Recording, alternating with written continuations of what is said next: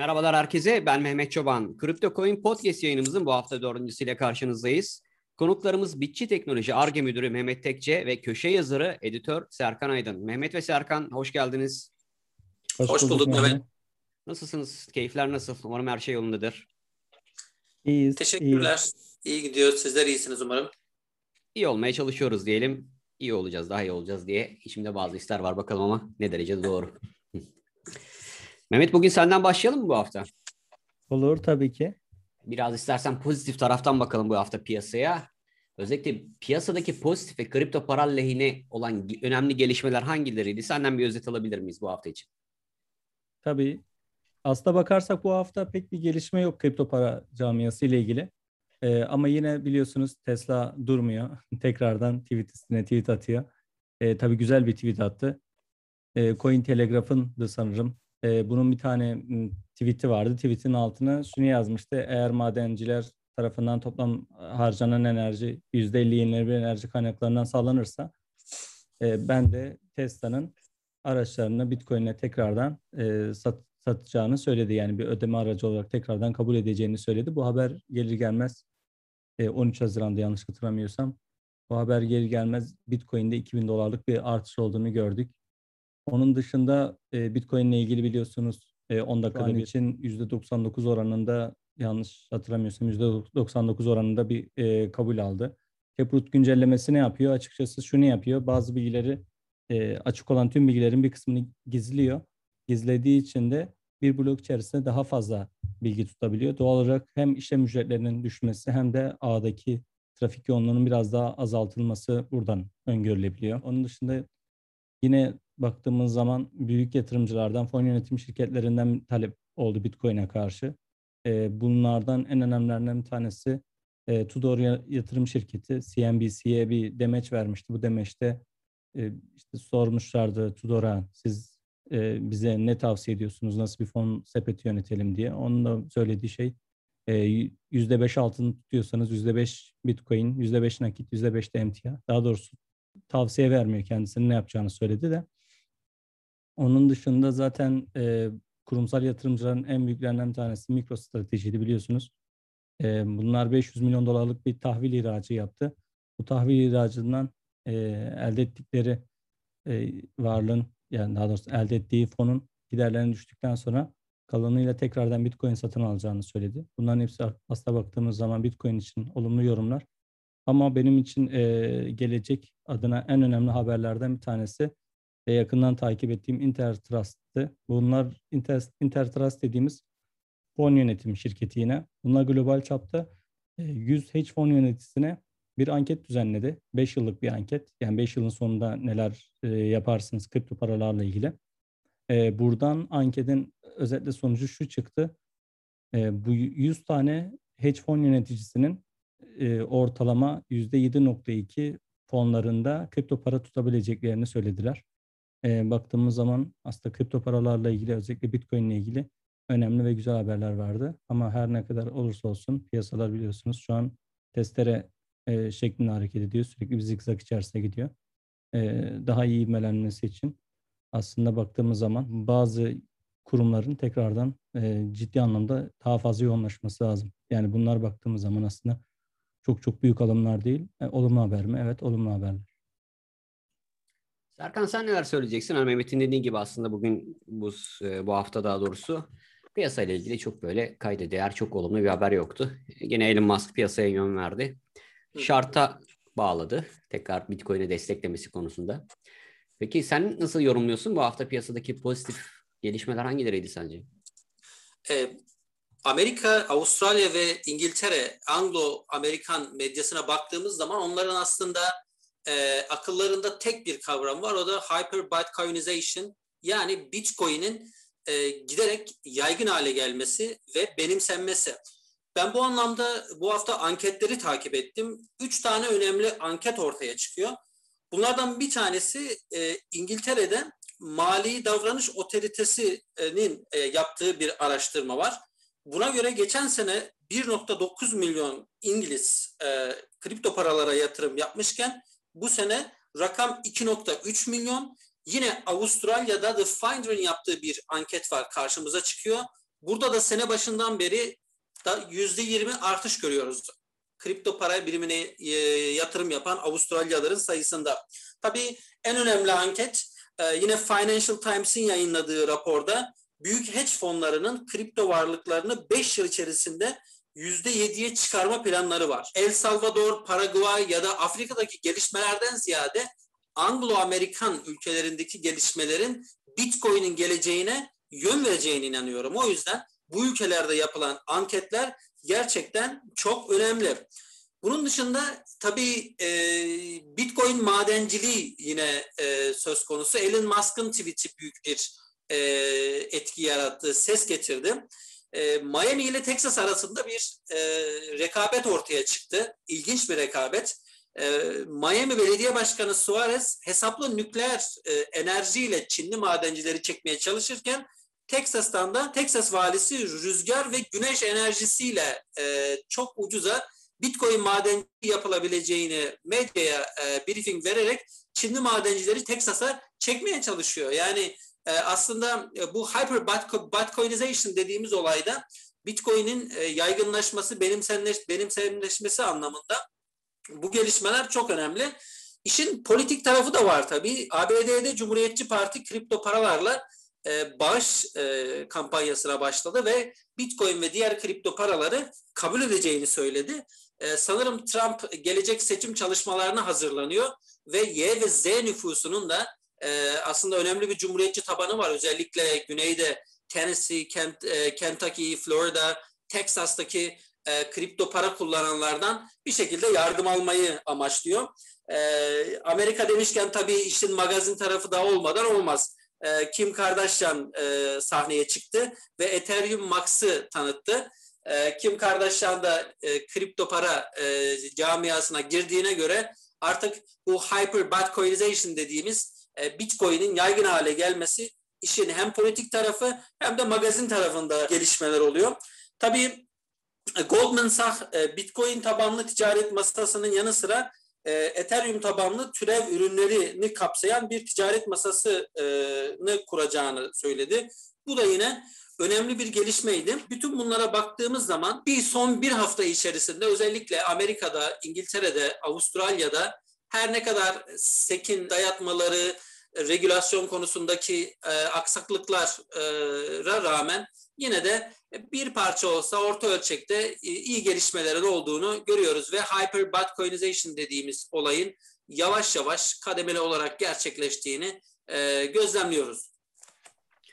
Bu hafta biraz pozitif yönden başlayalım dedik. O yüzden bu sorudan başladım izninizle. İsterseniz biraz da negatif demeyelim de farklı bir tarafa bakalım. Biliyorsunuz kripto para piyasası yaklaşık 11-12 senelik bir piyasa. Bu piyasa benimseyen çok fazla olduğu gibi bu piyasanın karşıtlığı da var. Belli gruplar kripto paralara ciddi anlamda karşı. Bunu sormak istiyorum sana. Özellikle Mehmet senle başlayalım. Bu hafta kripto para karşıtlığı ne durumda? Ee, hangi gelişmeler bu konuda ön plana çıktı? Yani burada her zamanki gibi Çin'den başlayacağım. Ee, çünkü karşıt deyince aklımıza ilk gelen isimlerden bir tanesi Çin olmaya başladı. Ee, Çin'de Sichuan bölgesinde bir yerel Bitcoin toplantısı yapılmıştı. Bu kararda biliyorsunuz pek bir şey çıkmamıştı ama şu an yeni yeni gündeme gelen bir durum var. E, bu da Sichuan bölgesindeki madencilik faaliyetlerine kısı, kısıtlama kararı getirdiler. Ve 25 Haziran'a kadar tamamen e, aslında bu madencilerin hepsini piyasadan e, gönderecekler. Hatta tespit ettikleri 26 tane de kripto para madencisi e, oldu. Bunları da en geç 20 Haziran'a kadar e, göndereceklerini e, ve 20 Haziran'a kadar aslında bunlara gönderilen elektriğin de kesilmesini söylediler. Ki şu anda da daha önceden de söylemiştik. Bitcoin'in toplam e, enerji enerjisinin %10'unu e, şu an aslında bir yılda israf edebiliyor. Yani aslında bu israf edilen enerjiyle gayet Bitcoin madenciliği yapılabilirdi. Yani Çin'deki en azından sığınak bir bölge olabilirdi madencilik için. Ama maalesef şu anda böyle bir karar aldı. Hatta e, BTC TAP'a göre Yunan bölgesindeki yetkililer de kripto para madenciliğine yasaklandığını söyledi. E, o bölgede de gelecek. Bunlar tabii doğal olarak Serkan da az önce bahsettiği gibi e, Teksas'a doğru gidebilirler ama Teksas'ta da durumlar çok iç açıcı değil. Neden derseniz evet tamam dünyanın en düşük enerji fiyatlarının olduğunu söylüyorlar ama e, benim yaptığım bir araştırmaya göre de Teksas'ta şöyle bir durum var. O bölgedeki Teksas bölgesi ulusal enerji e, ulusal enerji piyasasından biraz daha ayrı e, davranıyor ve kendisi istediği enerji istediği fiyattan alıp satabiliyor. Sadece e, doğal afetler olduğu zaman aslında e, diğer e, eyaletlerden enerji almaya başlıyor. E, baktığınız zaman aslında burada da tam e, Bitcoin madencileri için e, Texas çok da iyidir diyemeyiz. Yani ben en azından e, ilerleyen zamanda onun dezavantajlarını görebileceklerini düşünüyorum. Onun dışında neler oldu? E, karşıtlık dedik ama şimdi Çin'in sadece e, bir Bitcoin madenciliğine karşı aslında böyle bir yaptırım vardı. E, ama dijital yuan ile ilgili de kendi çalışmaları var. Bu dijital yuan ile ilgili çok çok önemli bence bir gelişme oldu. Bunlardan bir tanesi de e, IDEX Biometrik dediğimiz bir şirket var Norveç merkezli. Bu şirketle anlaştılar. Bu IDEX Biometrik ne yapıyor? E, kredi kartlarını bilirsiniz. Bu kredi kartlarının üzerinde biyometrik yani parmak iziyle çalışabilen e, kartlar yapıyorlar. Kendileri hali hazırda üretiyorlar. Ve e, dijital yuanı e, bu kartlarla birleştirip donanım cüzdanları haline getiriyorlar. Yani aslında kripto karşıtlığı diyoruz ama dijital yuan eğer bir kripto paraysa aslında Çin hem karşı hem karşı değil. E, bunu daha önceden de defalarca söylemiştik e, Çin için. Onun dışında neler oldu? Kripto karşıtlığından ziyade bir de borsalarla ilgili bir gelişme oldu. Güney Kore Finansal Hizmetler Komisyonu e, bizim için de bence Türkiye için de önemli olabilecek e, bir kendince bir e, kararname açıkladı. Burada şunu söyledi. E, borsada borsalarda e, fiyat manipülasyonu daha önceden yapıldığı için e, borsalar kendi ürettikleri kripto paraları kendi borsalarını artık listeleyemeyecekler. E, bunun haricinde o borsada çalışan kişiler çalıştıkları borsa, borsalarda işlem yapamayacaklar. Hem sahipleri hem e, çalışanlar. Bu kişilerin eşi, akrabası ve e, o borsada yüzde otuzun üzerine bir ortaklık sahibi, sahibi varsa eğer o kişinin e, bunlar da aynı şekilde üretilmiş e, kendi ürettikleri kripto paraları orada listeleyemeyecekler. Yani bu e, akraba eş gibi durumlar zaten Borsa İstanbul'da da vardı. E, Borsa İstanbul çalışanları da kendi borsa, borsalarına işlem yapamıyordu. E, baktığımız zaman Türkiye'de de belki re, regülasyonlar geldiği zaman bu tip e, durumlar olacak. O yüzden bence emsal açılım e, alınması açısından önemli. Yani sadece kripto para karşıtlığı değil aslında borsalardaki regülasyonlar diye de ben biraz aslında konuyu herhalde dağıttım. Serkan kripto para karşıtlığı deyince Mehmet konuyu Çin'e çevirdi ağırlık olarak. E sen evet. ne dersin bu konuda? Haklılık payı da yok değil işin açıkçası.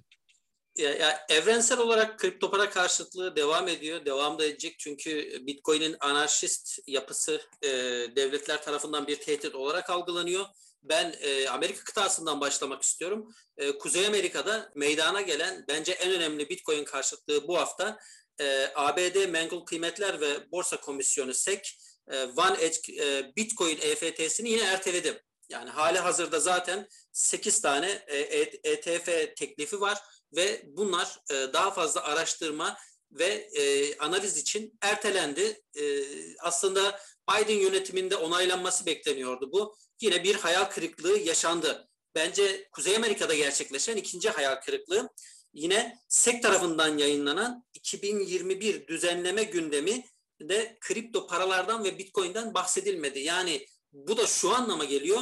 2021'de de bir e, kripto yanlısı, bir dostane bir e, regülasyondan uzak olduğumuzu söyleyebiliriz. E, hemen Asya'ya gidiyorum. E, bu hafta bence kripto karşıtlığında Asya ön plana çıkıyor. E, baktığımız zaman Tayland'dan büyük bir haber geldi. Tayland dört çeşit kripto paramını, parasını yasakladığını bildirdi. E, ve token listeleme kurallarını güncelledi.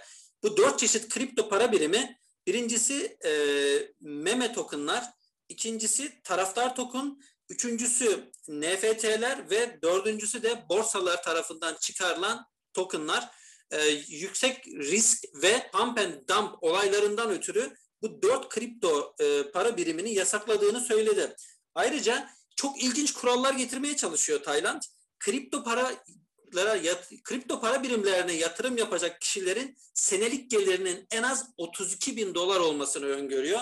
Bu da aslında ülkede insanların kredi çekerek kripto para birimine yatırım yaptığını ve büyük, büyük bir borç krizinin ortaya çıktığını gösteriyor bize. Yine yatırım yapacak insanlara kripto para bilgi testi yapılacak. Yani altcoin nedir, e, bitcoin nedir, pump and dump nedir, airdrop nedir gibi terminolojik sorular sormayı planlıyorlar.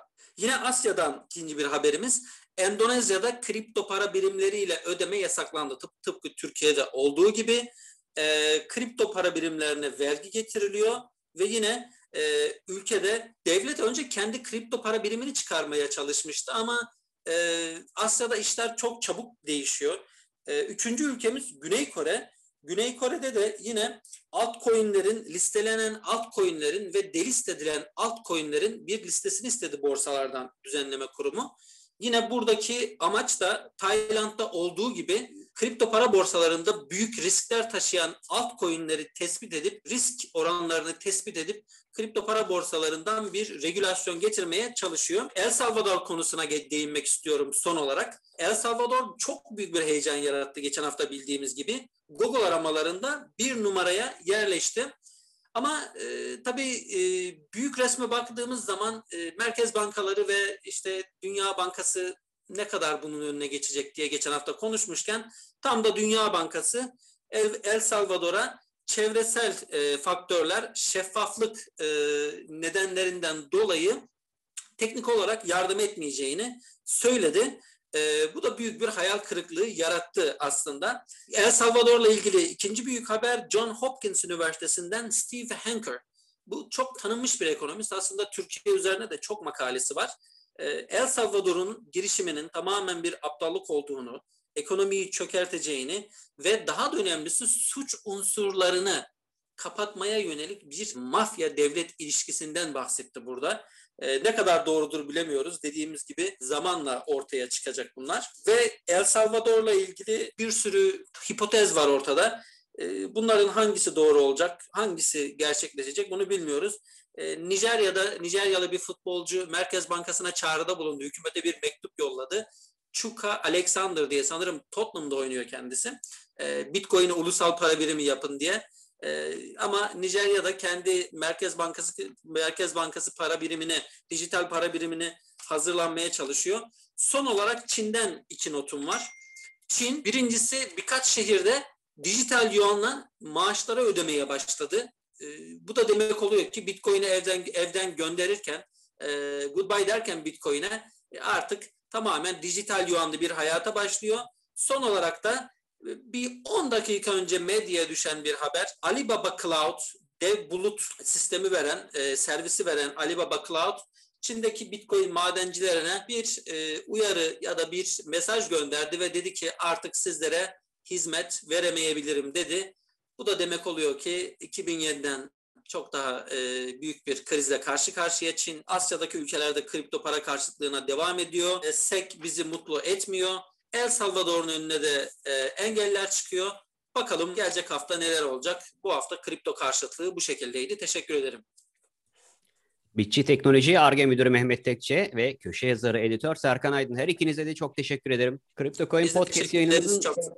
bu hafta dördüncüsüyle karşınızdaydık. Bir sonraki yayında tekrar görüşmek dileğiyle diyelim. Şimdilik hoşçakalın.